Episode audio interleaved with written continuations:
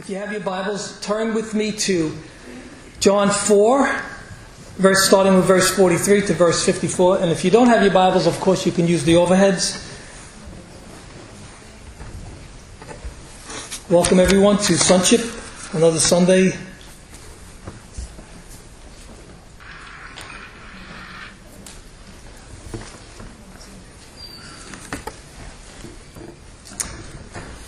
After two days, he departed for Galilee.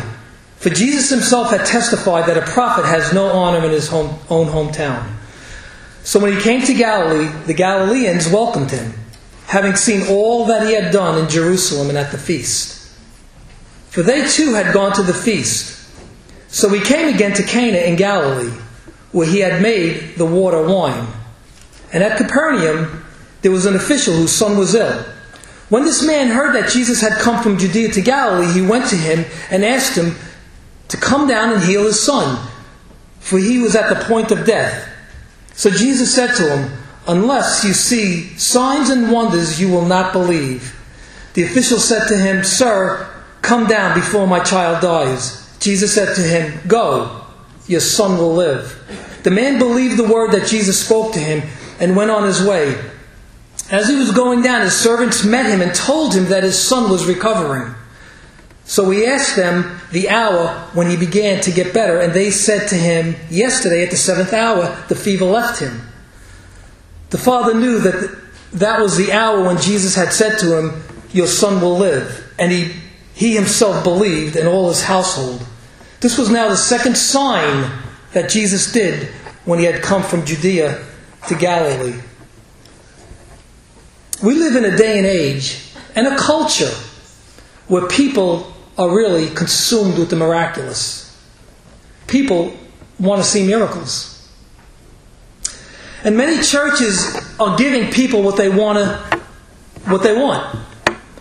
Signs, wonders, miracles, healings, and a large display of the supernatural events. I personally wonder how many of them are authentic. For many years, I personally have been exposed to these kinds of churches services where it was about miracles, healings, and prophecy, and not the gospel of Jesus Christ. I myself was caught up in these kind of church services. I remember after Christ saved me, I invited a friend to a church where a visiting faith healer was invited to speak and to pray for the sick and heal them. And I wanted this friend so this I was a brand new Christian, and I wanted this friend to see the miraculous. I wanted them to know that this was true. Christianity was true. Only to go home disappointed and embarrassed because nothing really happened. My faith then was genuine, but it was shallow.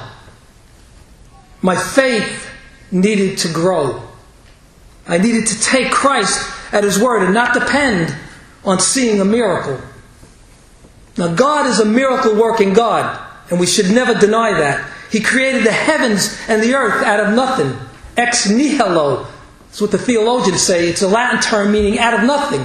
God spoke, and the worlds came into existence. He created man from the dust of the earth, and he breathed life into him. And in the New Testament, we see Jesus healing the sick, raising the dead, walking on water, and so on and so forth. So we can't, nor should we, deny miracles. We shouldn't. And they do happen. God is a miracle working God. However, seeing a miracle, sign, or wonder does not necessarily lead to genuine faith in Christ. We read in Luke's Gospel of Jesus telling the story of a rich man who was in hell. Jesus told, uh, many theologians say this was a parable, some say it was not because Jesus used real names now, whether it was a parable or a story, I don't think makes a, or a real story, it doesn't really make a difference. The point was heard. And when the rich man died, and the poor man that used to sit under Lazarus' table, just eating the crumbs that fell from his table, the rich man went to hell, and, the, and Lazarus went to Abraham's bosom, paradise, heaven. And in torment, the rich man cried out, Abraham, send Lazarus to dip his finger in water and, and cool my tongue, for I am in torment in these flames. And Abraham told him, We can't. There's a big chasm that separates you from us. And he said, Remember, in your lifetime you received good things, and Lazarus bad things. And now the opposite is happening. And he said, Okay, then send Lazarus to my brothers and tell them about this place of torment so they don't have to come here. And Abraham said, They have Moses and the prophets, meaning the whole Old Testament scripture. Back then it was their Bible.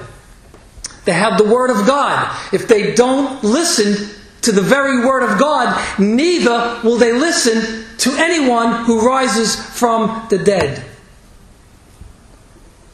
So, a display of supernatural event does not necessarily lead to faith in Christ. What is God looking for in people?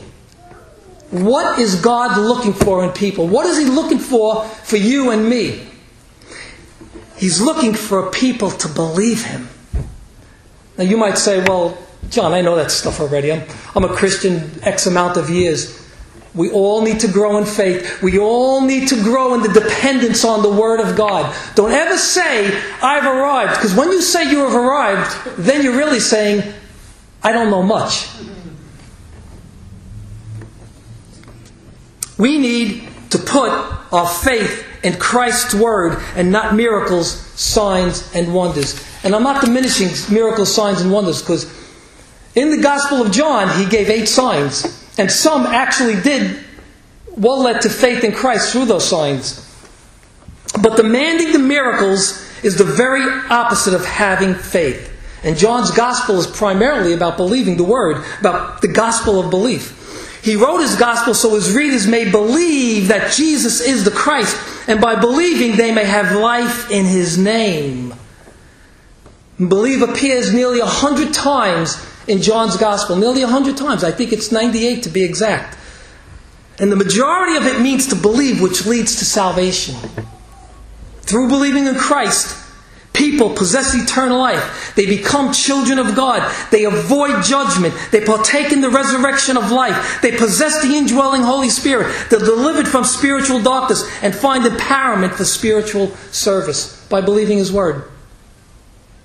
The complete opposite is true of unbelief. Unbelief is damning and sends a person to eternal hell. Revelation 21 8. But as for the cowardly, the faithless, and faithless in some versions it has the unbelieving.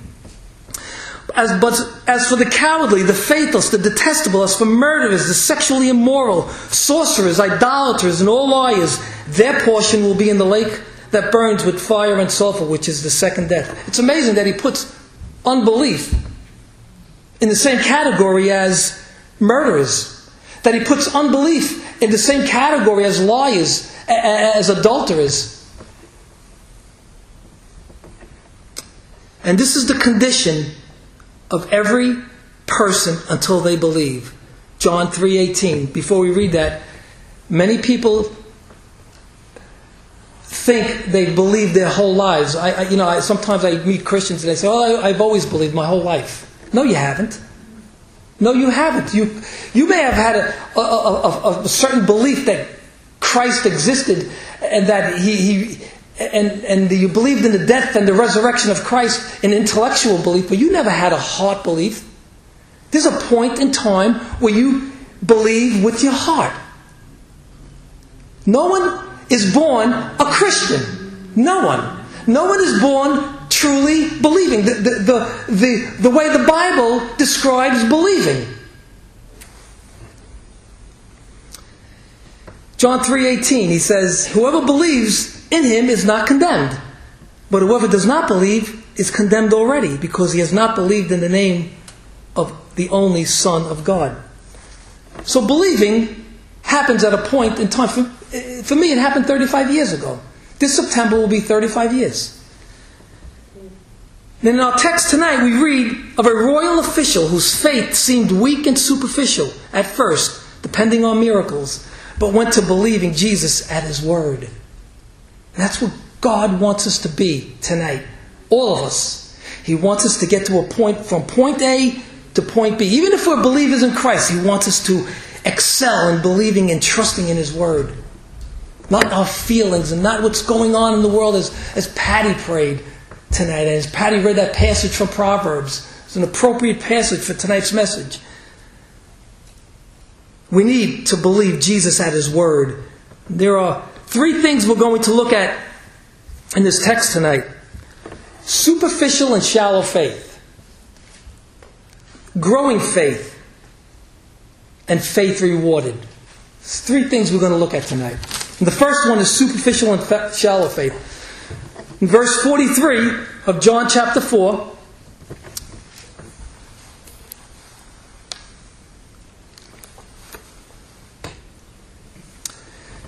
It says, after two days he departed for Galilee. Now, previously, Jesus was in the city of Samaria called Sychar. It was a town in Samaria where he had this wonderful encounter with a sinful Samaritan woman. Now, of course, if you've been coming to Sonship, that's what I preached on the last four times I spoke. It's the sinful Samaritan woman. And after speaking with her and offering her salvation, in her excitement, what did she do? She went back to town and said to the people, Come, see a man who told me all that I ever did. Can this be the Christ? She was very excited about someone who really knew her life and offered her eternal life. And to shorten the story, after she told the people, the people in turn declared Jesus is the Savior of the world. We now believe that he is the Savior of the world, not because of what you say, Samaritan woman, but because we heard the Word of God ourselves. And this, of course, foreshadowed the gospel which would go to the Samaritans and the Gentiles. In John's gospel, the fourth chapter, there's like a parenthesis. And, you know, you see, Jesus, where, where, who did he come to first? He came to the Jews. He came to give the gospel to the Jews first. And there's a little interlude there where he gives the gospel to the Samaritans, which foreshadowed the gospels that would eventually go to the Samaritans and the Gentiles. However, the gospel must go to the nation of Israel first. So after staying two days in Samaria, Jesus resumes his journey to Galilee. And John, John says something very, very interesting in the next verse, verse 45. He says, So when he came, I'm sorry, it's verse 44, for Jesus himself had testified that a prophet has no honor in his hometown. And then in verse 45 he says, So when he came to Galilee, the Galileans welcomed him, having seen all that he had done in Jerusalem at the feast, for they too had gone to the feast. Now, even where was his hometown? Was it in Bethlehem, where he was born? He was, in, he was born in Bethlehem, Judea. But yet he grew up in Nazareth, in Galilee. I mean, the scriptures tell us that over and over. So, what is John saying? Is John contradicting himself? If Galilee is his hometown, and a prophet is not welcomed in his own hometown, is rejected in his own hometown, why would the Galileans welcome him? Why would John say the Galileans welcomed him? And why would he go back to Galilee if he was going to be rejected? There's, the theologians are still debating this, probably to this day. You, you, read 15 commentaries and you'll have 15 different opinions on these two verses, but I think I'll make the point very simple. Two things. First, I believe John was giving a contrast. The Samaritans, who were despised by the Jews, received Jesus as the Messiah, but his own people rejected him. That's the first thing. But you might say, but the Galileans didn't reject him. Look, it says, verse 45, they welcomed him, which leads me to the second thing. The second thing is, even though the Galileans welcomed Jesus, and they did, they welcomed him because he made an impression on them by the miracles they saw him do. Remember, he was in Cana now. Remember the first miracle, the wedding at Cana. The water turning into wine. And, they, and they saw the miracles in Judea and, and, and, then the, and when Jesus drove the, the, the, the, marketplace, he drove the Jews out of the temple. So they saw all his miracles. Let's read verse 45 again. So when he came to Galilee, the Galileans welcomed him. Now here's the key having seen all that he had done in Jerusalem at the feast. They saw him do miracles. They were actually spiritually inferior to the Samaritans because the Samaritans didn't see signs, wonders, or miracles, but believed Jesus for his word. The Galileans' reception of Jesus was actually superficial and shallow. So there's a very good possibility that when John said, verse 45, so when he came to Galilee, the Galileans, Galileans welcomed him, he said that with sarcasm.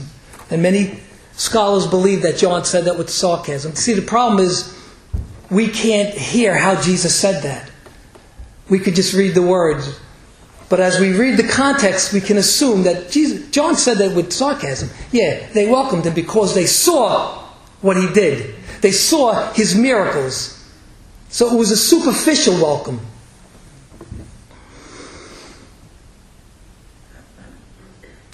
And starting with verse 46, we start the main body of this text, which is an example of superficial and shallow faith, which turns into genuine faith. It's a kind of a bad story that turns good. And this is where Jesus did his first sign, the changing of water into wine. Verse 46. So he came again to Cana in Galilee, where he made the water wine. And at Capernaum, there was an official whose son was ill. Now, obviously, many of the Galileans saw the first miracle, as I said before, and yet instead of truly believing in him because of his undeniable supernatural powers, they really wanted to see more miracles. That's why they welcomed him. They wanted to see more miracles. The news that Jesus was in Galilee spread to Capernaum, uh, which was about 20 miles from there. And verse 47 tells us that a man who was an official went down to see Jesus and pleaded with him to heal his son who was about to die. Pleaded with him. The man was a royal official. He was probably uh, a, a, a, a royal official for Herod Antipas, who at that time was governor of Galilee, a wealthy man who obviously had the means to to bring the best musician, uh, physicians to his son to heal him, but to no avail. Nothing worked. So desperation set in this man. And now he pleads with Jesus to come and heal his son. And verse 49 reveals his continuously pleading with Jesus Please come and heal my son. Come and heal my son. And our Lord's reply to him seems kind of harsh and abrupt. Verse 48. So Jesus said to him, Unless you see signs and wonders, you will not believe. At best, this man's faith was imperfect, needed to grow. And what seems harsh and unsympathetic was actually filled with grace. You might look at that verse and say, Come on, Jesus. This man's son is dying, and he's asking you to heal him. You've healed a lot of people. He's just asking you to heal him.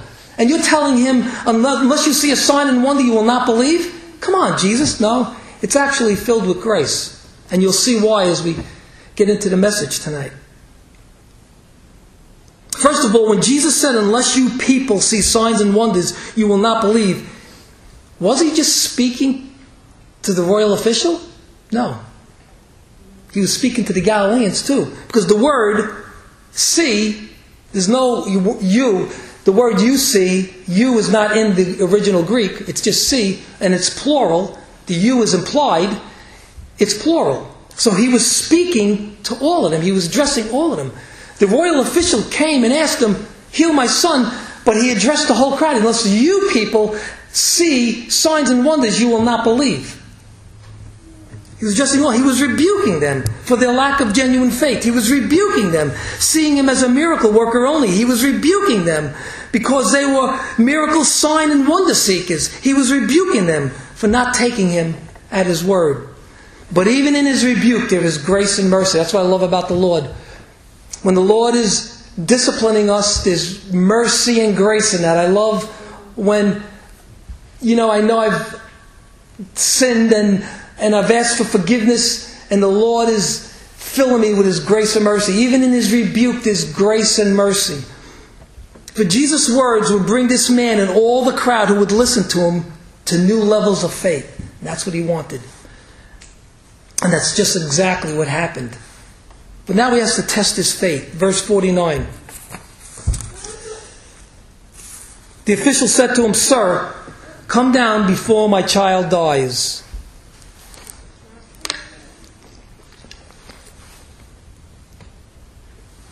He loved his son deeply, as any parent can understand. And after a stern rebuke, the compassionate, gracious, merciful high priest, Jesus, grants his request, but only partially. He only granted his request partially. Listen to the first half of verse 50. Jesus said to him, Go, your son will live. What did the man say? He said, Come down. He wanted him to come back to Capernaum with him. Jesus only answered half of it. And there's a reason why he answered half of it.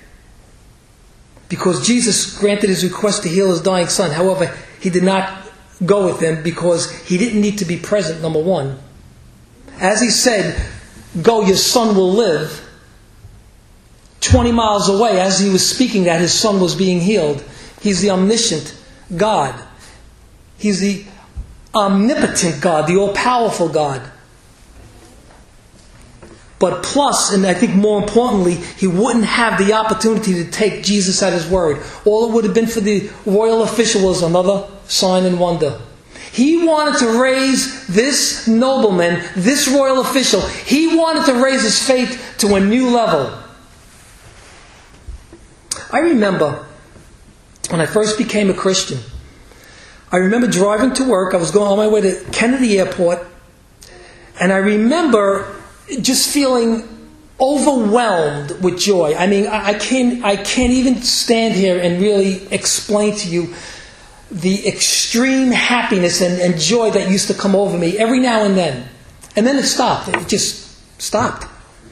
And I remember talking to a friend who was older than me in the Lord and spiritually wiser than me. And I said, Why did this stop? I couldn't I could not understand it, why it stopped and why would God deprive me of something that was so beautiful. And she said something very profound that I never forgot. She said, You're learning to live by faith.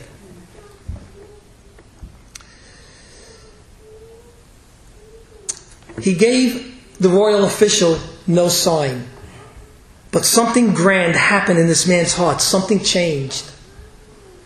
His unbelief was conquered at that moment. Jesus rebuked, changed the level of this man's superficial and shallow faith to genuine faith, taking Christ at his word. Verse 50 says, The man believed the word that Jesus spoke to him and went on his way. Jesus didn't go with him, but he took Christ at his word. He no longer needed signs and wonders, but his faith was in Jesus' word alone. And that's what Jesus is looking for. He's looking for us to take him at his word. We live in a day and age, as I said before, where people want feelings, and people want signs, and people want wonders, and people want this, and people want that, that and they want goosebumps, and they want. Jesus said, Take me at my word. And in verses 51 through 53, we see the man's faith rewarded. And as he was going down, his servants met him and told him that his son was recovering. So we asked him the hour when he began to get better, and they said to him, Yesterday at the seventh hour, the fever left him. The father knew that that was the hour when Jesus had said to him, Your son will live. And he believed in all his household. When Jesus spoke to this man and said, Go, your son will live, he didn't plead with him anymore. And he said, and, and say, No, Jesus, you must come with me. Just give me a little sign so I know it's true. No, he took Jesus at his word.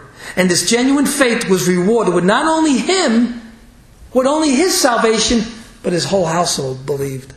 by the way, the man didn't rush to go home after Jesus said, Go, your son will live. He didn't rush to go home. He could have actually been home by the time his servants came and met him. And you could see that his faith was alive now. You could see that he took Jesus at his word because now, where he was desperately pleading, he was now relaxed. And he walked, and his servants met him. And they said, Your son lives. And he said, what, what, what's, what's the hour? And it was the exact hour that Jesus said, Your son will live. Some commentators believe he could have been home much sooner, but the new faith in Christ led him to be anxiety free, and so he took his time going home. But there was something greater going on here than the physical healing. Something even greater. It was the Father's spiritual healing by the great physician. He didn't only heal his son, but it, the Father.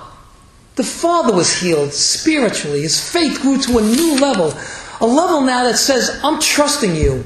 How many times did I meet people that tell me, over and over again, I meet people that tell me, I believe in Jesus. When you talk about your Christianity, I believe in Jesus. I believe in Jesus. I believe. I've heard that a billion times. And yet, their life has not changed. You know what believe really means? It doesn't mean an intellectual assent. Like I'm believing oh, the person, the historical person Jesus really lived. The historical person, maybe you even believe that he suffered and died on the cross. No, it's not an intellectual assent. That's what religion does. Intellectually, you, you can uh, acknowledge Christ. True, genuine biblical belief is a trust, a dependence, a clinging to. Verse 54 says this was the second of eight signs recorded in John's Gospel. And the reason John gave signs? Well, not so people could seek him for what he can do, but to reveal who he really was, since they show God at work. John 10, 37, and 38. And this is why I say we don't throw the baby out with the bathwater. If I am not doing the words, the works of my Father, then do not believe me. But if I do them, even though you do not believe me, believe the works, that you may know and understand that the Father is in me and I am in the Father. Now, I want to say this in relationship to miracles back then and miracles today.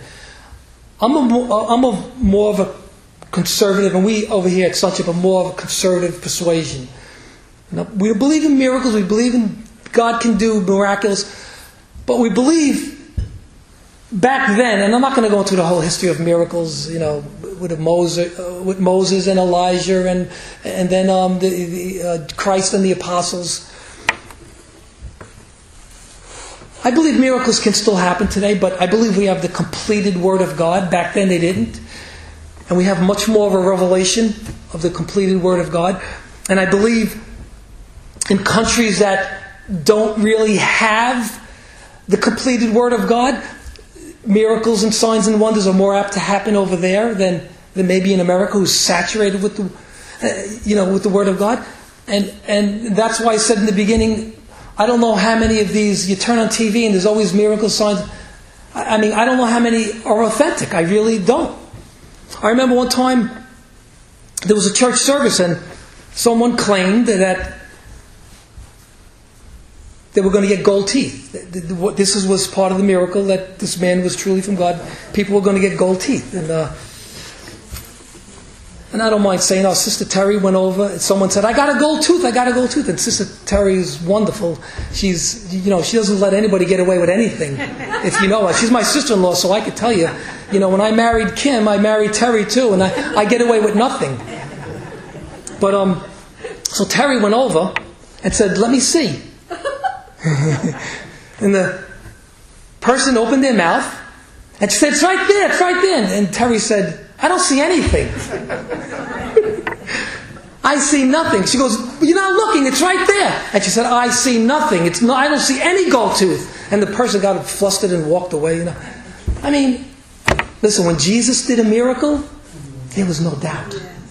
When Jesus did a healing, there was no doubt. If a person had no leg, there was a leg.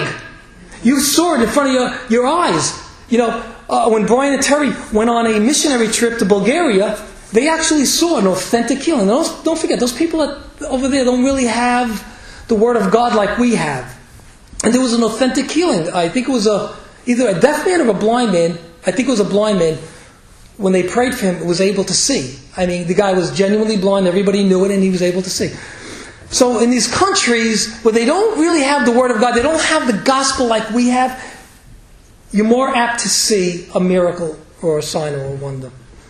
But in America, listen, if we don't believe Moses and the prophets and Christ and the apostles, we're not going to believe if somebody comes back from the dead.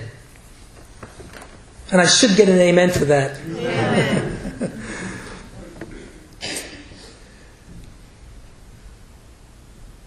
Anyway, once again, signs and wonders and miracles do not necessarily convince people to believe. Remember, the first sign in Cana when Jesus turned the water into wine? Well, when Jesus left there, guess who left with him? The disciples. Nobody else left with him. He just did a great sign. He turned water into wine. How come only the disciples that he went with left with him? So, I think you could understand the point. Many saw signs and had superficially and shallow belief, but missed what the sign pointed to. And the sign, when Christ did any of the eight signs in John, they pointed to Christ the Messiah. It's no different for us today. God wants us to believe him at his word. What Jesus what did Jesus tell Thomas after he was resurrected and first appeared to the disciples without Thomas present? But when the, the second time he appeared and Thomas was there, what did he say? He told Thomas in the 20th chapter of John, basically, he said, You believe because you saw because Thomas touched the scars in his hand, his side, and he believed. He said, My Lord and my God. He said, You believe, Thomas, because you saw. He said, But blessed are those who have not seen, but yet believe.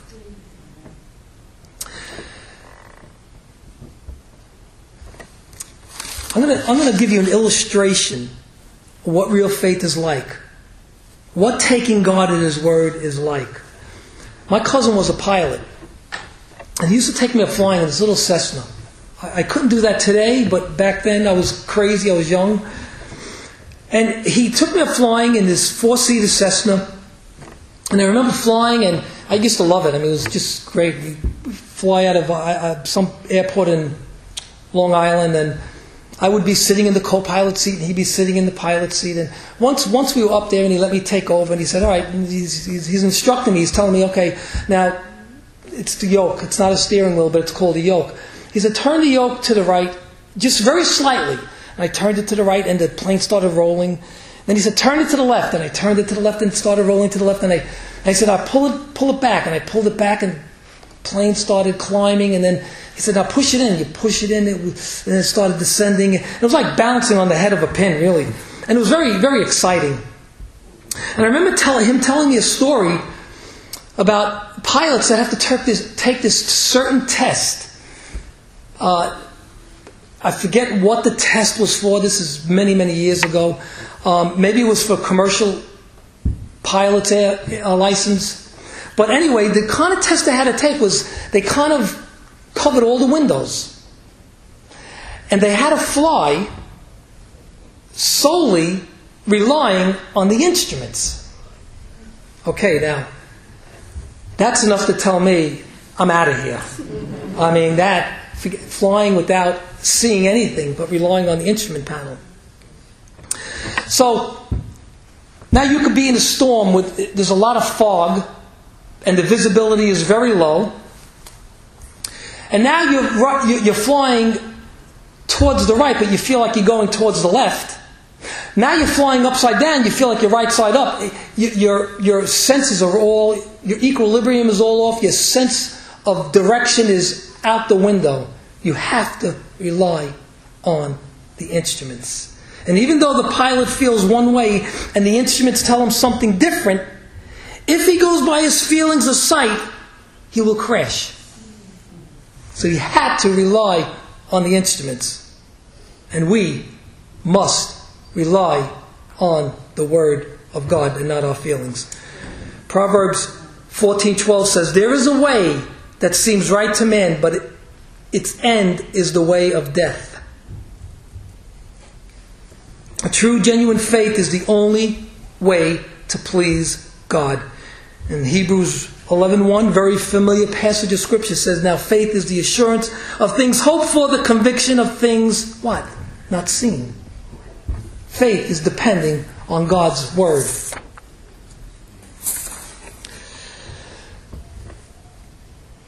And we're, we're you know, are, are we interested in Jesus, what, what we can attain from Him?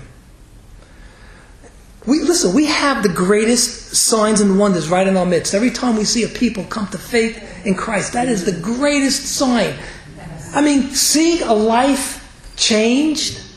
I remember when I first became a Christian, I'm using me as an example tonight. My sister, after three weeks, said, she looked at me, and I didn't even notice the difference, but she did. She said, You're changing. And I was. Christ was changing me. That was a miracle. Salvation, changed lives is a miracle. And we have the Bible, which is unlike any other book that has ever existed. It survived through people persecuting it and trying to destroy it. The point, one of the points here is faith grows. And the only way you're going to let it grow is when you go through times of trouble, you got to depend on the Word of God.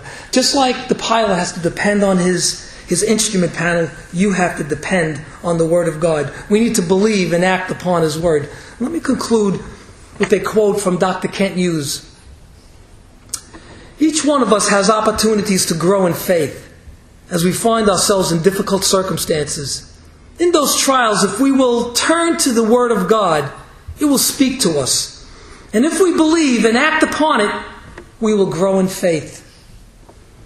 See, the Word of God is sufficient, for it contains all the words of God we need for salvation, for trusting Him perfectly, and for obeying Him perfectly. Let's trust in His Word more. Let's pray. And Father, we thank you that you saw fit to give us your Word. And you put us in this day and age. And you didn't let us see Jesus physically, as some of them did in the first century. But you said, I'm giving you my word. And you said, trust in what I say. Help us, God, to trust in your very word. When Scripture speaks, Lord, you speak. Help us to believe that. Help us to overcome the unbelief that these are just words, but these are words that you spoke, Lord. So we thank you, God. My prayer for my brothers and sisters and myself, Lord, is that we grow in faith in Christ's precious name. Amen.